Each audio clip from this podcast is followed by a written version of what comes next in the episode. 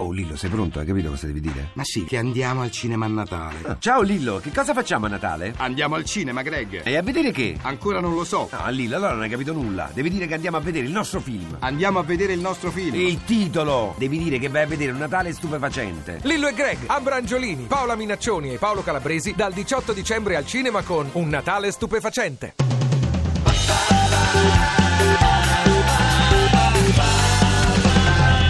radio2pod.rai.it Parliamo invece di cose attualissime che esistono. Ok. Facebook. Facebook, come al solito, quando si parla di Facebook, una delle cose che ti vengono in mente è una, sia chiaro, bufale. Eh beh sì, eh, un po'. C'è stato un articolo eh, di Slate che è stato ripreso anche in italiano dal Post, intitolato Perché Facebook non fa nulla contro le bufale? Eh, infatti, perché? Allora, eh, Mark Zuckerberg ha anche risposto a questa cosa, ha anche risposto ad esempio al perché loro non mettono un pulsante non mi piace. Allora, pare che Facebook non voglia assolutamente mettersi lì a decidere se un contenuto è più bello, più veritiero o meno.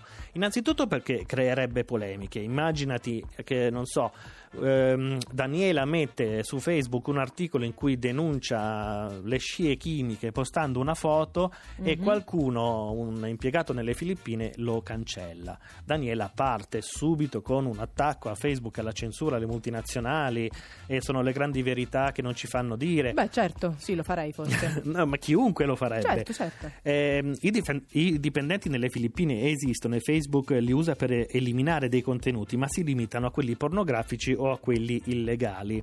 Facebook ha tentato di modificare il proprio algoritmo per eliminare quelli che vengono chiamati i clickbait. A Facebook non, non piace molto, ad esempio, che ci siano dei giornali che fanno dei titoli ehm, esagerati soltanto per ottenere dei click e quindi portare della gente fuori da Facebook. E quindi Facebook, che sostanzialmente è una multinazionale e eh, ha a cuore il guadagno, ha fatto qualcosa e ha fatto in modo che non succedesse più o, o perlomeno che l'algoritmo penalizzasse questo tipo di contenuti. Però un giorno è successo che Zuckerberg ehm, ha guardato la sua timeline Mhm. e quindi è una timeline abbastanza speciale. credo, Beh, no? immagino Quella che i suoi di contatti uno di Facebook non siano proprio come i miei.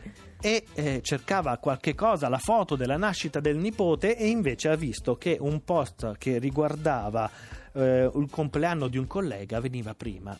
E Mark è sbroccato e ha detto: Eh no, così l'algoritmo non sta funzionando come vogliamo noi. L'algoritmo deve essere in grado di capire che cosa è importante per le persone che lo leggono. E quindi hanno modificato ehm, l'algoritmo in modo che, eh, ad esempio, la parola congratulazioni avesse la precedenza su altre. Tanto ah, certo. ci sono stati mesi in cui chiave. Beh, le persone scrivevano eh, congratulazioni ovunque pur di apparire di più. E allora Slate si è chiesto perché non fare la stessa cosa con le bufale nel momento in cui tu, tu trovi ad esempio scie chimiche, acqua diamante o stamina o qualsiasi altra cosa venga ritenuta una bufala, perché non abbassare il criterio? E allora ris- non per dare visibilità, ma invece in qualche modo per ghettizzare quei, quei No, più che contenuti. ghettizzare per eh, siccome sono contenuti che sono purtroppo molto condivisi a, casa- Eh, a causa della un po' diciamolo della babbionaggine della gente che legge eh, allora forse intervenire sull'algoritmo aiuterebbe a non diffonderli però Facebook ha risposto ufficialmente così.